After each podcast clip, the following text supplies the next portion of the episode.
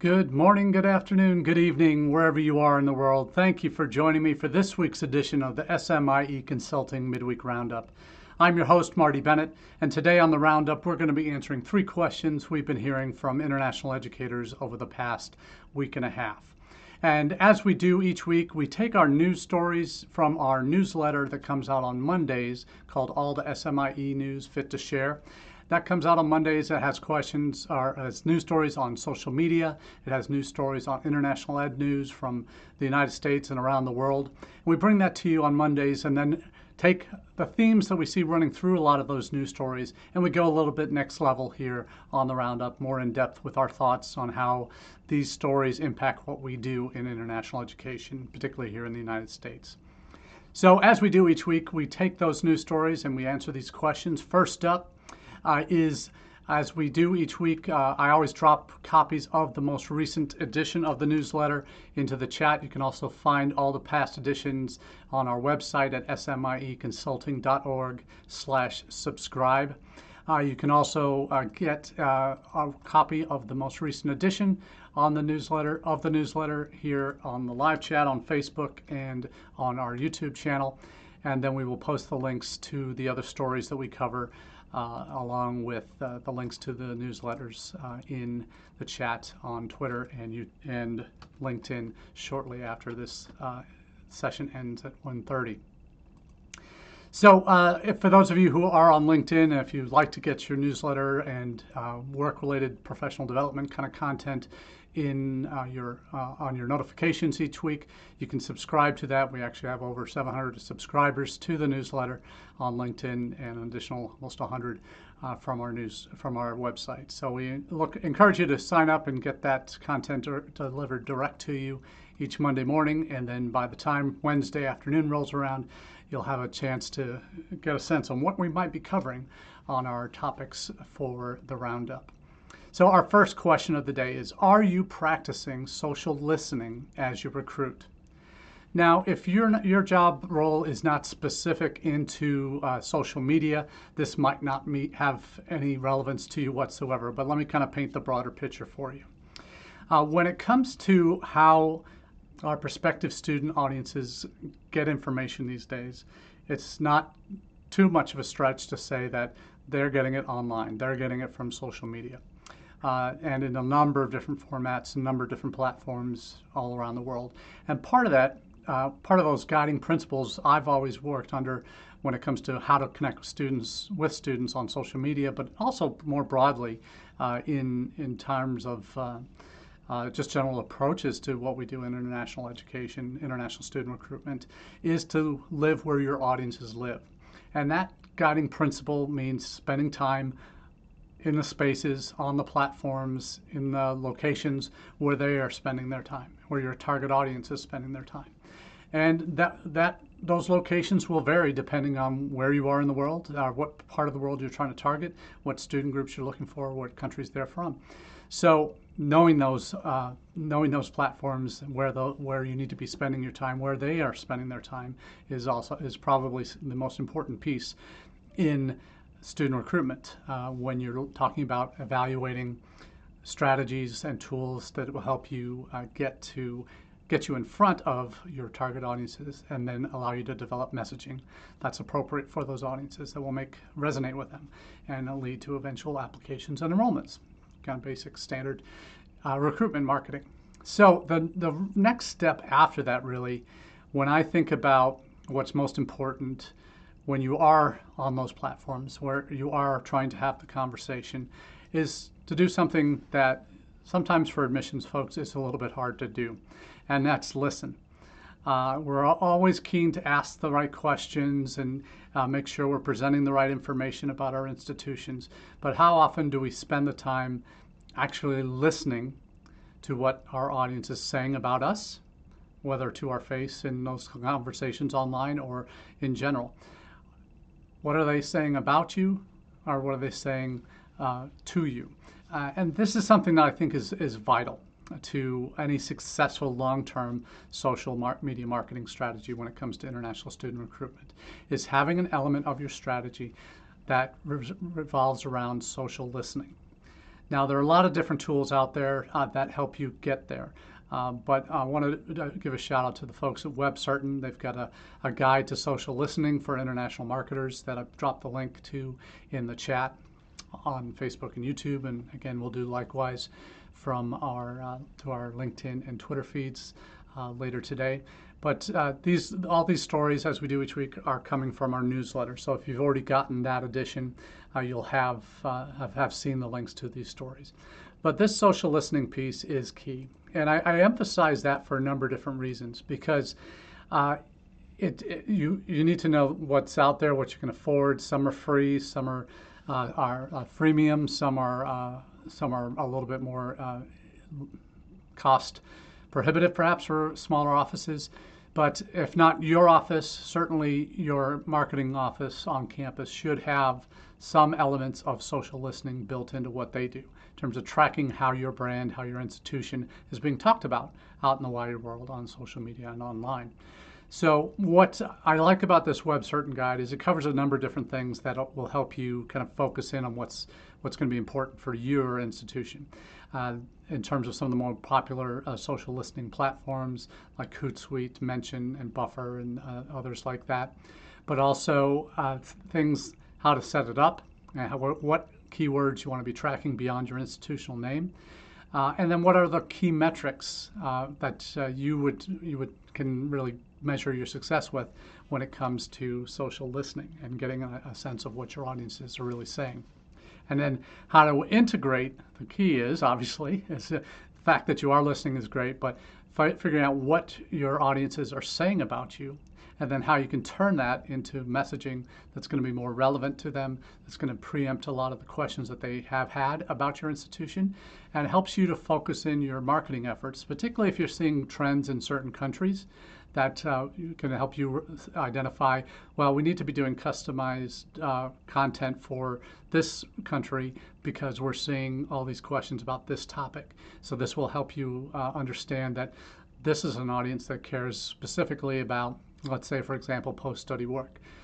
There are certain countries where it is absolutely top of the list in terms of priorities for students before they make decisions on which country they're going to study in.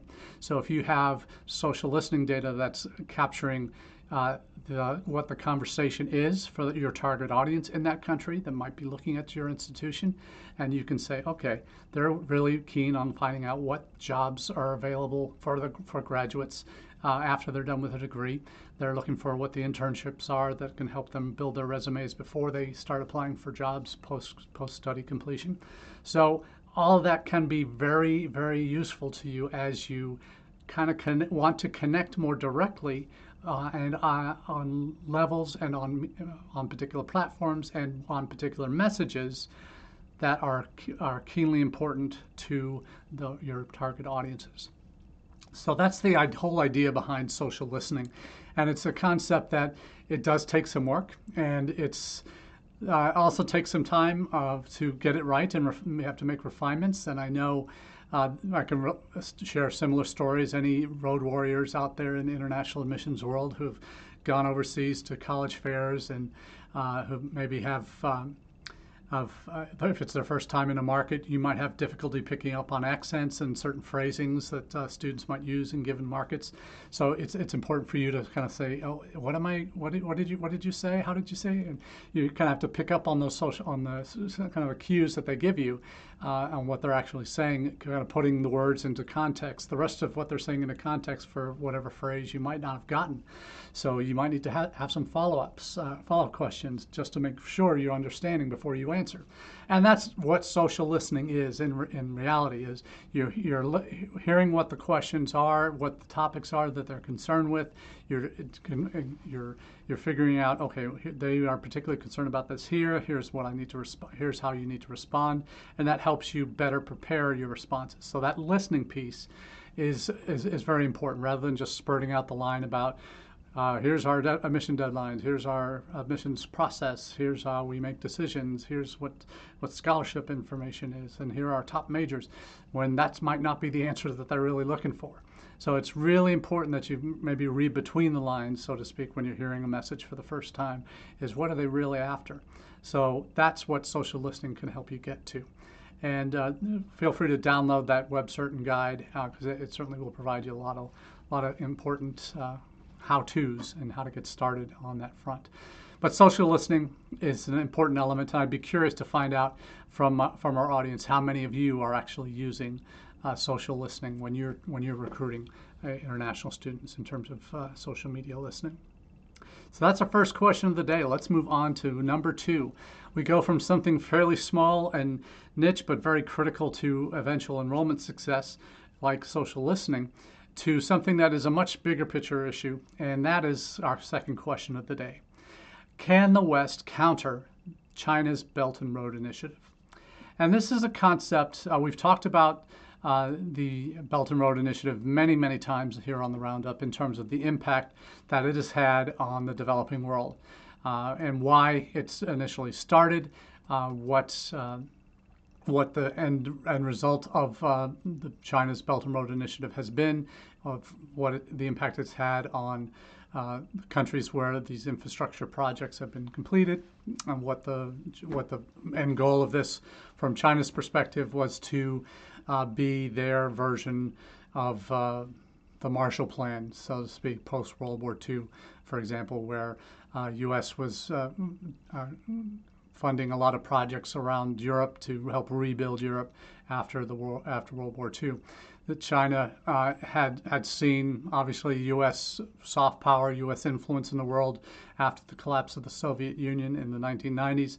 You saw it become almost a unipolar world instead of a bipolar world between the first world and second world of the Western world of democracies and the second world of the communist controlled governments.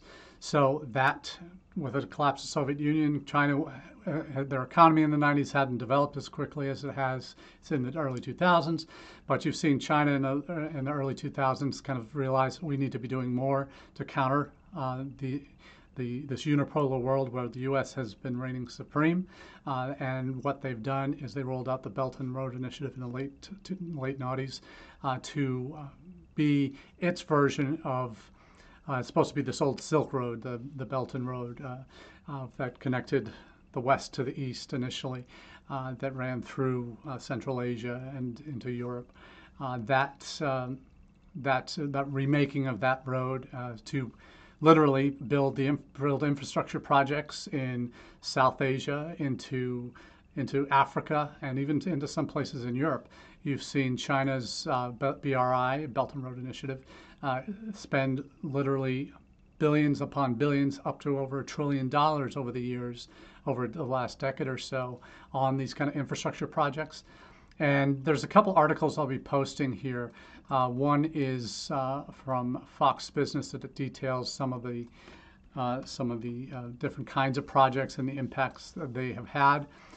The West is alleging that China's Belt and Road Initiative traps countries in debt due to these infrastructure projects that they've rolled out across the world, in the developing world in particular. There are actually since 2013, it was a 10-year multi-trillion-dollar effort that involves development and infrastructure programs in more than 100 countries aimed at creating a modern version of the ancient Silk Road trade from Asia to Europe, as I was talking about earlier. This is from this Fox Business article. Now, the G7, and why the question today is can the West counter China's Belt and Road Initiative? Well, when you look at just the sheer amount of money that's been spent over the last decade, you see multi-trillions of dollars spent by China in over 100 countries to build infrastructure, but also to curry favor with governments. And in what the reality has been, a lot of these countries that said, oh, Chinese dollars to build our build infrastructure projects for airports and highways and trains and all of these things, 5G networks, whatever it might be, those have been welcomed, but they come with a price tag. And those loans are being held by China over these countries, and we don't know, we haven't seen necessarily what the consequences of countries who have taken these Chinese yuan or RMB to fund their infrastructure projects that are built by Chinese companies and such. You see now the G7 had actually started something last June 2021. It was called back then the Build Back Better World Initiative. B3W was that was it was shortened to, and that was coming out of kind of Joe Biden's presidency coming into power, and his initial policy decisions were are centered around his Build Back Better plans. However, those did not fare well in Congress. So that B3W globally has been rebranded to a Partnership for Global Infrastructure is underway. That's what the G7 have agreed to, and that's basically G7 for those who aren't familiar. The seven leading Western economies teaming up to act together in kind of in contrast to what China has done and other world issues of the day. That China is one is the world power that other than Russia. China's footprint is certainly much larger than Russia is. Russia is obviously a major irritant in Europe with European allies and that region, but as we know, the knock-on effects of what the war in Ukraine has done to the world economy that was already looking sluggish and moving into an inflationary period that has now mushroomed into potentially a global recession. But we'll see what happens on that front. But the G7 pledged $200 billion, or that, excuse me, the U.S. pledged $200 billion to this G7 infrastructure project to counter China's multi-trillion-dollar Belt and Road Initiative. So it was relaunched this past week when the G7 leaders met in southern Germany. And the G7 leaders pledged to raise $600 billion in private and public funds over 5 years to finance needed infrastructure projects in developing countries. So the U.S. portion is coming from grants, federal funds, and private investment over that time, and then $600 million hopefully from the other six G7 countries. That we could have, and this could be the start of something much larger. But the goal is really to, through this pledge from the G7, to counter clearly what BRI has done through China over the last 10 years. So that Western officials have long argued that the Belt and Road Initiative traps receiving countries in debt with investments that benefit China more than their hosts. Just in terms of financial gain and soft power gains, that what we're seeing, one of the first initiatives is a $2 billion solar farm investment in Angola in Southwest Africa, $320 million for hospital construction in Ivory Coast, and $40 million to promote regional energy trade in Southeast Asia. And the European Commission President Ursula von der Leyen said the G7 is offering sustainable quality infrastructure and will be listening closely to the recipient countries. Now, one of my colleagues, when he saw my tweet about this yesterday, or the day, yeah, I think it was yesterday, he thought back and said, isn't this like what USAID did for State Department for a number of years, or before it became part of State Department? Wasn't that their mission? And certainly there were infrastructure projects that were part of USAID, but certainly I don't think the global purpose was necessarily to indebt these countries to the United States financially. Those things tend to be much smaller scale than certainly what China has done, what the G7 are proposing. Now the challenge is with this, and is kind of a counterpoint to yes, something needs to be done to counter what China's been doing the last 10 years to curry favor with lots of African countries as well as throughout South Asia and other places in the world. But what the folks at Foreign Affairs, a particular piece came out this past week right after the G7 announced the 200, or the U.S. announced their $200 billion investment in this. The foreign affairs folks come out and say that, well, is this the really what is this the right approach to competing with China in the developing world? And the foreign affairs article says the U.S. is notoriously bad at investing in and maintaining its own physical infrastructure. No questions, no arguments there. So it's never made sense for it to try and build infrastructure projects abroad. Those activities are best left to the multilateral economic institutions in which the United States plays a leading role, like the World Bank, African Development Bank, that type of thing. So what it should do, if it's looking to counter Chinese progress or advances in world soft power,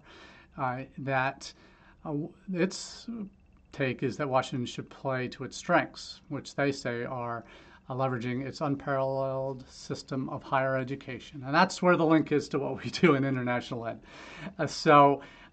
It's the case that's made here that the good news is that the schooling the next generation of global leaders, rather than playing catch up with the Chinese construction firms, would be a win, not just for the United States' global standing, but for the U.S. economy as well. That's a quote direct from Foreign Affairs. And we're talking about leveraging our unparalleled system of higher education.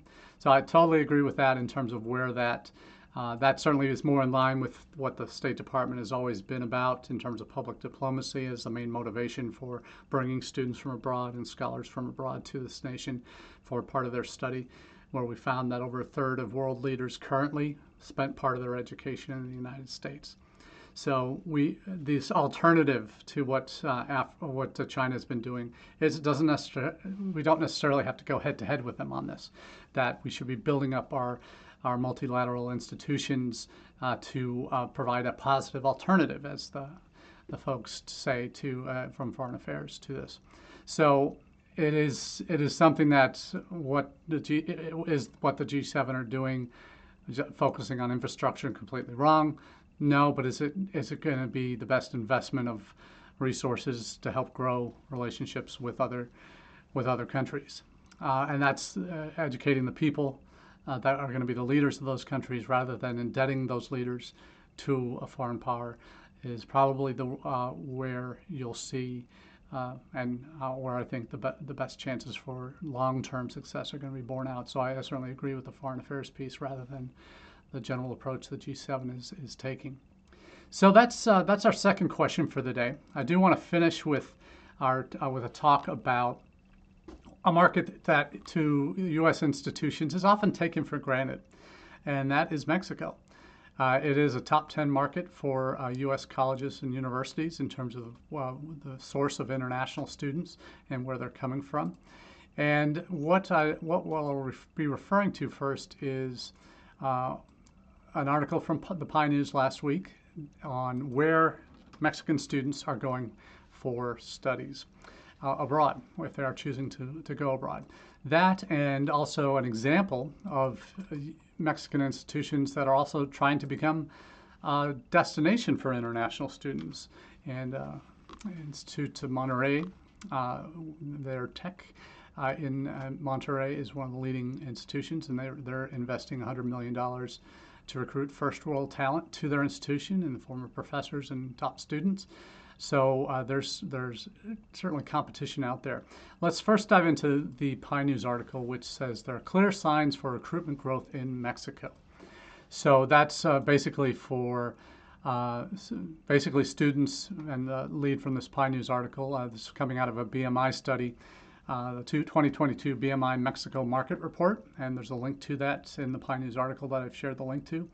And it says that before the pandemic, Canada and Australia had experienced steady growth, with the U.S. seeing a steady decline at undergraduate level, and the U.K. maintaining a fairly flat enrollment since 2011. But institutions globally can still find recruitment opportunities in the Latin American country, it continued. So that's from the report, paraphrasing from that BMI Mexico Market Report. So what it is sharing is that Mexican students are as a strong international education market as a source of students. It says it is growing, But there's also an appetite from the report, an appetite for adventure and global curiosity. That their factors that are motivating Mexican students to go abroad are affordability, employment opportunities, during and after studies, and immigration pathways. And that has what has led to Mexican students looking for alternatives to traditional destinations that might be seen as less than favorable on the work end and affordability end. So the U.S. has always been a strong source of students just for geographical reasons. There's a lot of cross-border student flows from Mexico to the U.S. For colleges and universities along the border. But they've gone all over the U.S. as well. But over the last 8 or 9 years, only 5 states have seen enrollment growth from Mexico: Alabama, Georgia, Idaho, Nevada, and Utah. So representing UNLV, as I have done for the last couple of months, that is certainly borne out in terms of growth in student populations, either from Mexico or visa students coming to that state. Certainly that data certainly merges and jives with what that is saying. So what is interesting to see, though, where the other students that might have been coming to the U.S. previously are going now. Some of that was Trump-related, as to why those flows have ended since 2014. But it now looks at enrollment looking to the National Association of Universities and Higher Education Institutions in Spanish. Total university enrollment in the country has nearly doubled in the last 13 years, and that's in Mexico. So that's gone from 2.5 million in 2007-08 to almost 5 million in 2020-21. That's a 97% increase. So huge increases in the number of Mexican students beginning higher education studies, and then as a result of increasing number that are either not getting into their first choice institutions in Mexico, much like happens in other parts of the world, that are also looking to go abroad and to find university options in other countries. So we see there are scholarships that help send Mexican students abroad, offering 110 postgrad scholarships in 2020 from a group called FUNED, F-U-N-E-D. Australia has seen some growth in there. Canada has steady enrollment growth since 2014. That doctoral degrees in the U.S. and France, oddly enough, have maintained steady growth since 2014. And Canada, as we said, Australia has grown as well. New Zealand has also seen, and Ireland have seen growth, but beyond more in the vocational sector. But we see at secondary school level, New Zealand and Ireland are actually are beating Australia to the punch there. So New Zealand's English language sector is the only one to have shown consistent growth in Mexican enrollment year on year. So that's curious, and I wonder how that's been impacted by the pandemic as well, since New Zealand has suffered quite a bit. So one of the BMI main takeaways was many Mexican students are looking to non-Spanish speaking countries as their study destination because it provides them with a well-rounded experience that includes language immersion and greater cultural differences. That's interesting that happens, the language immersion and greater cultural differences. That's saying they're looking at non-Spanish speaking countries. But there are also groups that are large groups of Mexican students that are studying in Spain and other Latin American countries like Colombia and Argentina, which tend to enroll a high number of international students from Mexico. So we see quite a dynamic market in Mexico, probably more so than we give them credit for in the United States, at least. So it's one that's a market that's certainly worth understanding, and I know there are few groups that do study tours down there through ApplyWave and a couple others. So there are definitely ways to get into that market if you aren't already. But we certainly it's a market you just can't go in expecting to get students, all of a sudden you have to develop relationships and leverage existing relationships that you have on campus to make those future students see value in coming to your institution. So that's all we have for you today on the Midweek Roundup. And as we say each week, it's always a pleasure getting to hear from you and getting your feedback on some of these news stories and our thoughts. And we look forward to connecting with you in the weeks and months to come. Just a quick note, our next Midweek Roundup will be coming to you live from the International ACAC ACAC Conference. I'm thinking about the dodgeball tournament that happens there. But we'll be live on Wednesday from that conference. We'll be live just on Facebook, so we won't be able to, we'll have rebroadcasts of that on LinkedIn, Twitter, and YouTube. But we hope you'll join us next week, where we'll be hopefully interviewing some international educators that are attending that conference at the University of New Mexico next week. So until then, we wish you all the very best and take care. Cheers.